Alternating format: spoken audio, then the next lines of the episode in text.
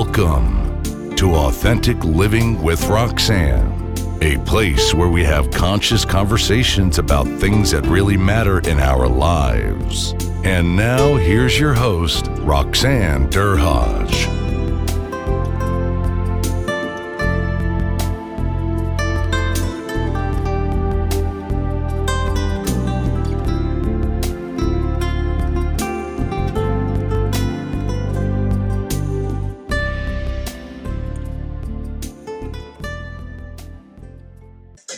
Okay, we're live. How are how are you today? Good. How are you doing, Roxanne? Patricia, it's so nice to have my first guest on my first live. I'm sure you know what happened last week, um, where my uh, my guest was a little bit stuck. So, well, I have to tell you the preamble because I think this is the best way to introduce what we're going to talk about today about being authentic sure. online. So I'm going to tell you what just happened to Patricia and I. And this is going to be great for Patricia's business because we're going to all need this. So we're getting on Melon, right? Melon That's is the app we're using. Mm-hmm. And I'm not hearing her. So am I freaking out? Uh, absolutely. but with Patricia's guidance, we were able to get up and uh, be able to speak to you today. So thanks again for tuning in uh, with us. And Patricia Regier, I'm going to say, is a friend. Uh, we have met a couple years ago. We're both professional speakers with um, uh, the Canadian Association of Professional Speakers, and she's a learning and development specialist. So Patricia uh, just released a book, and for you know, I want you to check out this book. I just got it on Amazon. Oh my goodness! And it's one of those things that I realize I'm going to have to keep right next to my computer to be able to pick up as a quick tip uh, um, based on speaking, on training, or just getting ready to go on a call. Uh, so, Patricia, thanks for coming in today and spending the time with us um, on Chat with Roxanne. Thank you, Roxanne. I appreciate the invite. It's uh, such an exciting week launching my very first book, uh, The Online Shift, and it is packed with pro tips, as you as you mentioned. And I'm really excited to be here just to talk about being online and being authentic. Thanks awesome. for inviting me. So let's talk a little bit about, you know, how does one become a learning and development specialist? Like, I mean, it's not something I was actually talking to a, a friend from Trinidad just before I got online. Him and I were talking about kind of what he does, and he's a leadership development uh, trainer. And I'm mm. saying, you know, I'm a keynote speaker. When I, we went to school, these positions didn't exist back then. No, um, you know, I'm coming from 20 years. A lot of it was working in the nonprofit sector, different program management, development, leadership. But a lot of what I was doing was workplace training and learning and community education. And I just really loved that. I, I started with um, a BA in psychology and, and got into the sector of uh, community services and helping services but then went back to school for a Master of Adult Education because what I really loved doing, and I think is what is the basis of everything communication, you know, workplace, if you're leading a team or, or even sharing what services you offer, it all comes down to education and learning and being able to communicate that really well and, and work with the audience to turn them into participants is what I've been very passionate about. So that's part of what led me here. Um, and then the last five years, um, building Regier Educational Services. And the last two years, when everyone had to shift online, I was just constantly helping everybody make that shift and giving pro tips and tutorials. Um, so that's how the the book came about, and and that learning and development specialist in me is just sort of a lifelong journey. so you're the consummate teacher, and I could tell you that in many a pinch. Uh, Patricia has helped me out uh, when I did my very first um, online training with um, Harvard Business School. she was in the background, and this was at the beginning of the pandemic, and um, there was a lot of glitches. But of course, because she was uh, there with my team, we were able to get through it. So let's talk about. You know, I talk about authenticity. I talk about, you know, kind of the to return on relationship, which is the new book that's about to come out in the next um, four to six weeks. Let's mm-hmm. talk about what it takes to be authentic online, right? Mm-hmm. Because let's face facts. Most of us don't want to get in front of a camera nor do we want to kind of think, oh, how, how do I look? I'm thinking about, oh, how's my hair? All that stuff. Yes. And then I got to think about the content that I'm going to talk about. So when you, and when you kind of think about authenticity from your frame as a, uh, learning and development specialist, what does it mean to be authentic in, in that space and be online? Hmm. Thank you for asking that, Roxanne. Yeah, you're right. A lot goes into getting prepared and we're not always thinking about the connection with people uh, one of the the first things i had to train myself when i started creating youtube videos and i actually put googly eyes on both sides of my camera for people to feel like like you're actually talking to them and you see them you have to look into the camera which is a big switch from looking mm. at each other in person uh, so there is some training ourselves uh, to how we can connect online how people feel like they're connecting with us but being authentic is that genuine wanting to hear what and understand what people are going through what they feel mm-hmm. so mm-hmm. thinking about that learning experience journey before during and after that you know they have the link they feel supported that people know that you're there not just to be talked at but to that you really care and want to connect and we have to be quite mm-hmm. intentional with how we design our learning spaces but really just come at it first and foremost for well, first and foremost with mm-hmm. that authentic genuine we want to connect want people to feel safe um, and and feel heard and that we care um, in this space. Of course. So we're talking about really um, the concept of um, psychological safety, right? Like to some degree, that's the space that I'm in when I'm training uh, leaders to kind of get to that space within themselves to to understand, you know, if you're if people are feeling unsteady, which is I and I just started I just got Patricia's book and I just started to read through it. And she talked a little bit about some of the little things that we wouldn't even think about right? Like you know sending a link to the platform they're going to be using ahead of time. Just because you know the assumption is oftentimes that if we're online you know what being online is but most people don't know so something as simple as that sending that out ahead of time i just recently um, interviewed someone um, that works with introverts in leadership mm-hmm.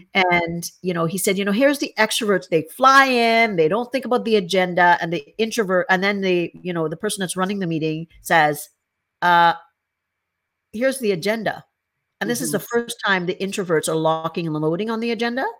And then, of course, what does the extroverts do? You know, they they kind of go with the flow and they they kind of pipe up and they give the perspectives.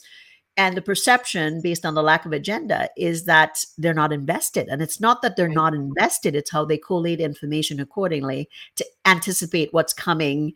Um, you know, from um, from from the space, right? So again, if if someone is not aware what's coming, then what happens is that they're they're kind of distracted or they feel negated, you know, and not that right the person running the meeting isn't, but they feel a bit negated and they don't respond. And then what happens is the leader thinks, here's someone that doesn't have buy-in.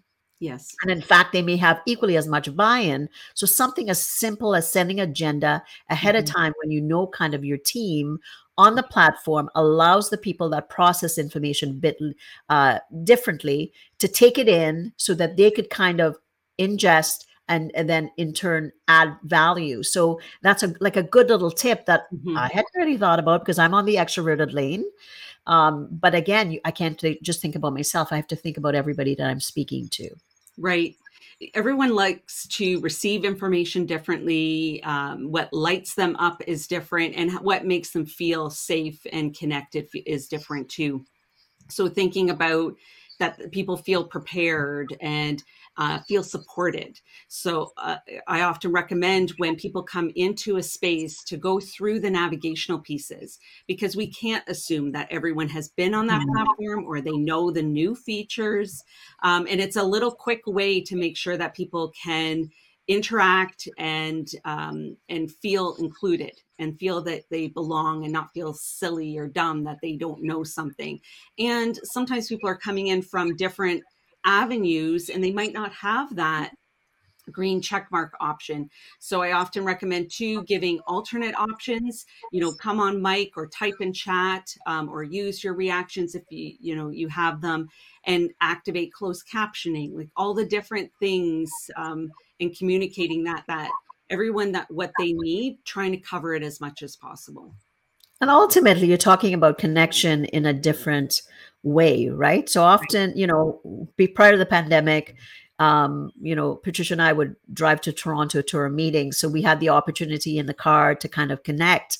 And then all of a sudden, boom, you know, March 2020 happens and we're all of a sudden not seeing each other on, on, you know, until it's like 2D. And it, it, it's it felt contrived it felt limiting and all those things. So every everybody in the world was going that through that. And then people that had to you know communicate be it family even that's that was the most funniest ones for my myself with my family and trying to talk to everybody online. But even going into teams and having to all of a sudden leaders that maybe potentially weren't good communicators to begin with now then had to go off and start to use this kind of formats and of course there was a lot of stumbling and and and bumbling for people to get through meetings.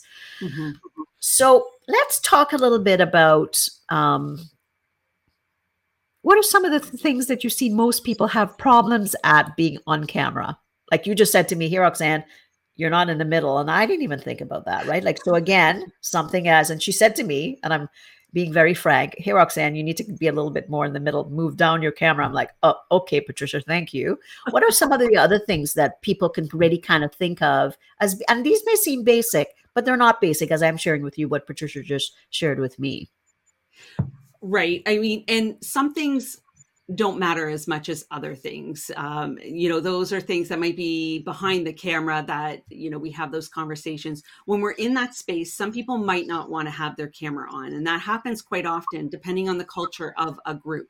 Certain organizations, that's what they're used to. And there might be other reasons too during, there are different times during the last two years where kids might be running in the background. So we have virtual backgrounds or the cameras off. And to respect that, invite people to be on camera create experiences where they want to be on camera that they feel safe. But if we're recording that can impact how people feel as well. Um, zoom has a new option with avatars that are kind of fun. Like there's different things you have to know your group or get to know them um, mm-hmm. and create different spaces but always that people can feel safe to do you know on camera off camera. Um, and just get to know what they need as well. Mm-hmm. mm-hmm. So I think, um, you know, I think of uh, environments where there is a, a decreased level of trust. Mm. And then you have to go to the 2D format of, of camera. And we're not seeing each other where we can read the nuances of nonverbal kind of cues. And we got this, right? Yeah. So that takes a lot for us to really um, focus in and are there things that we can do to let people know? Like you talked about the googly eyes i like that i should probably consider that. What other little things might people do that think oh i have to go on camera because i got to present on that report and darn it i don't want to do it. What are some things they could do to maybe help themselves relax or focus to be able yeah. to, to, to be on camera? Well, when it comes to being on camera, especially at the beginning when people had to to shift online, the only way we can get more comfortable sometimes is just by doing it. We have to walk through that being uncomfortable. Mm-hmm. Just like live streaming is a different element than recording. Um, mm-hmm. And the only way we can get more comfortable and stumble through the things that we need to learn is by doing it and walking mm-hmm. through that.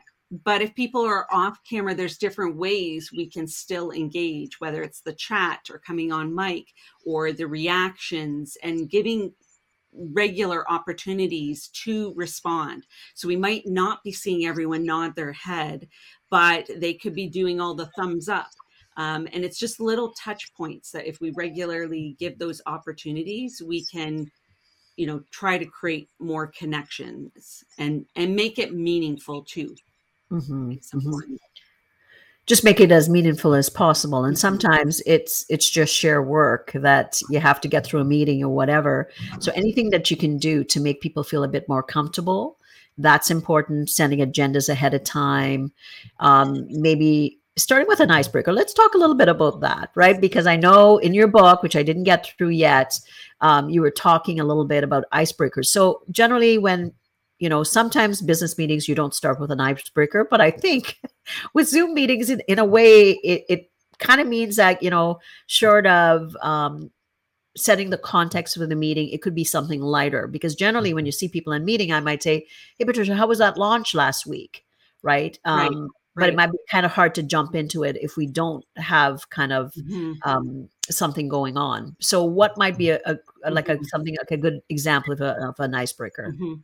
You're right. That beginning part is really important. we never used to, when we were offline, uh, you know, in person in that way, we didn't leave people outside the door and, and open it just at the, the start of a meeting or a learning experience. So that's one of the things I'm very aware of too, to even before an icebreaker, um, to be either sending messages into the waiting room or open it up a little bit early, be ready to ask a, a warm up question um, one we just used with a client yesterday was uh, you know, what does changing seasons mean to you as we enter into spring? Or what are you looking forward to? You can ask gentle questions, start get, and navigate people of, of mm-hmm. how they mm-hmm. can type in chat or come on mic or camera. But we are missing that chit chat, which warms people up.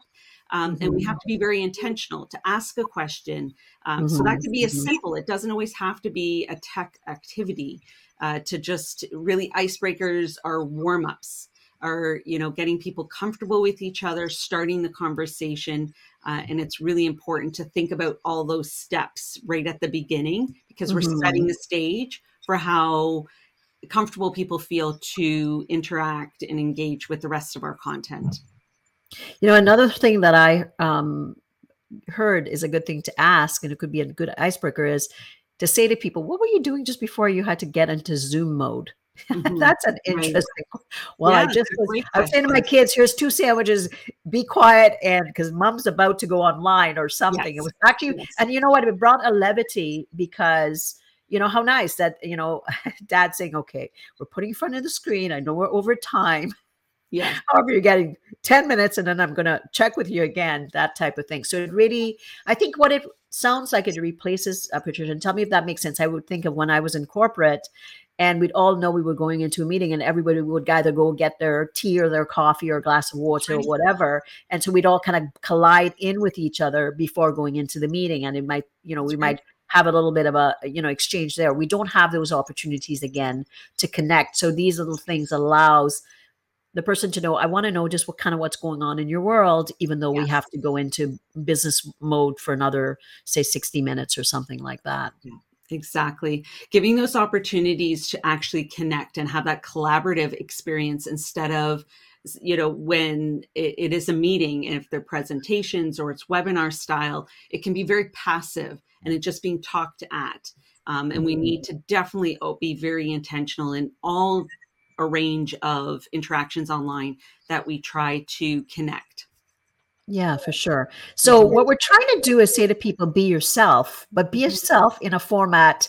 So for you and I, we've been, um, you know, had to adjust how we do business, and we've had to be online. Mm-hmm. And I mm-hmm. think of myself, you know, um, I do these podcasts all the time, but they're but they're live now, and it adds. You're right. It adds that additional element of, mm-hmm. you know, okay, now if I if I say something that I can't re- raise, that's a reality, and there's a bit of pressure. But then you think, well, what's the worst to happen, right? Like, I right. mean, right. hopefully people would understand that it's live.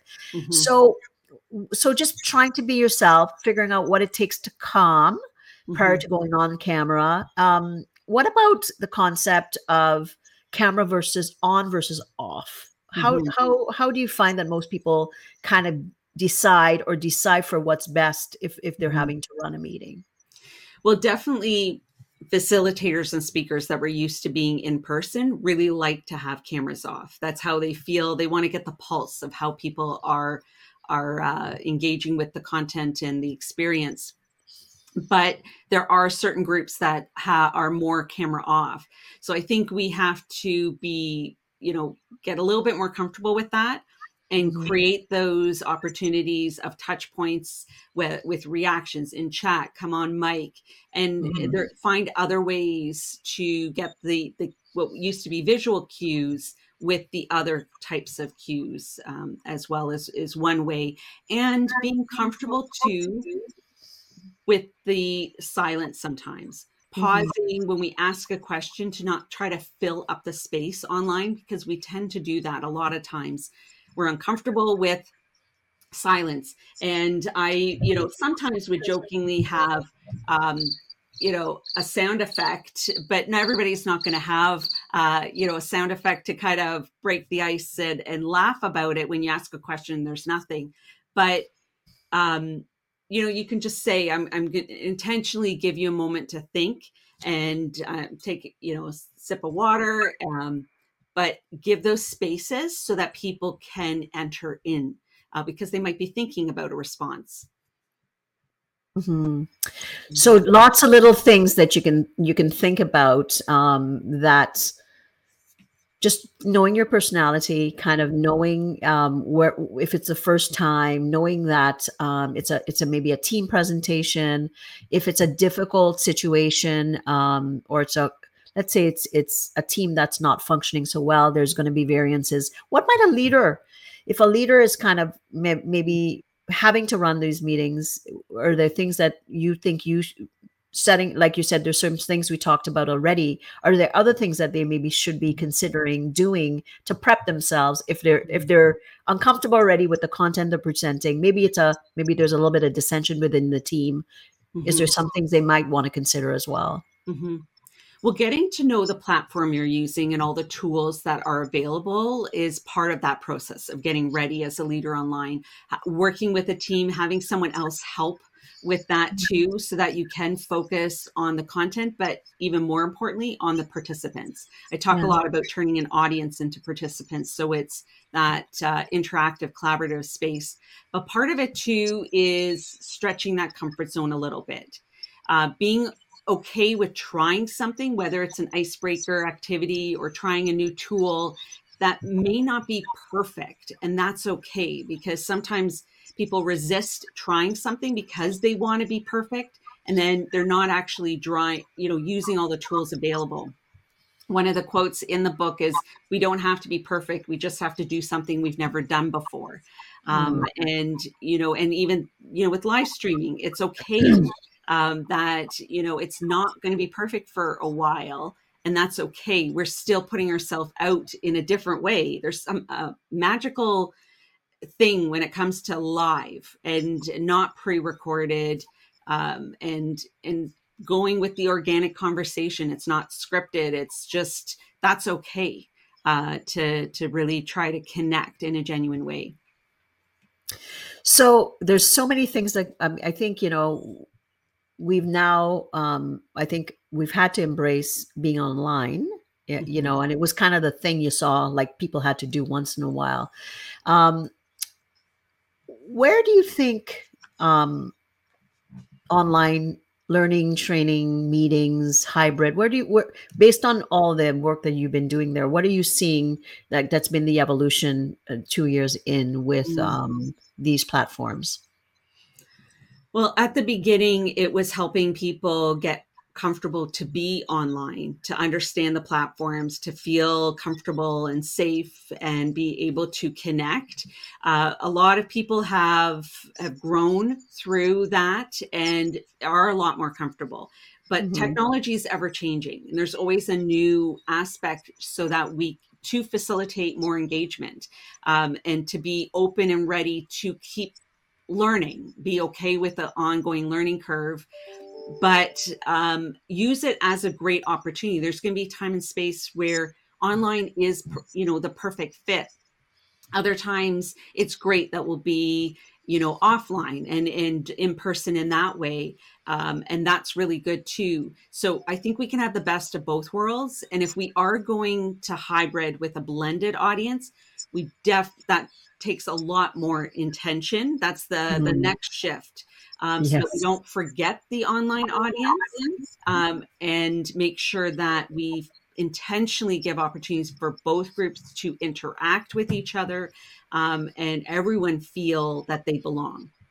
Absolutely. And that's, you know, I'll never forget. And when I worked in corporate, I went um, virtual at home like like in 2005 that's how because they we basically had um the shift from you don't have to be in person all the time you can be at home and i remember i'll never forget i went to toronto to the corporate office and and so here i'm thinking okay i'm going to do this in person because i need it for me yeah. or you know and then they said to me well you, so i go up to the meeting room i'll never forget and they said well nobody's here and i said what what do you mean nobody's here?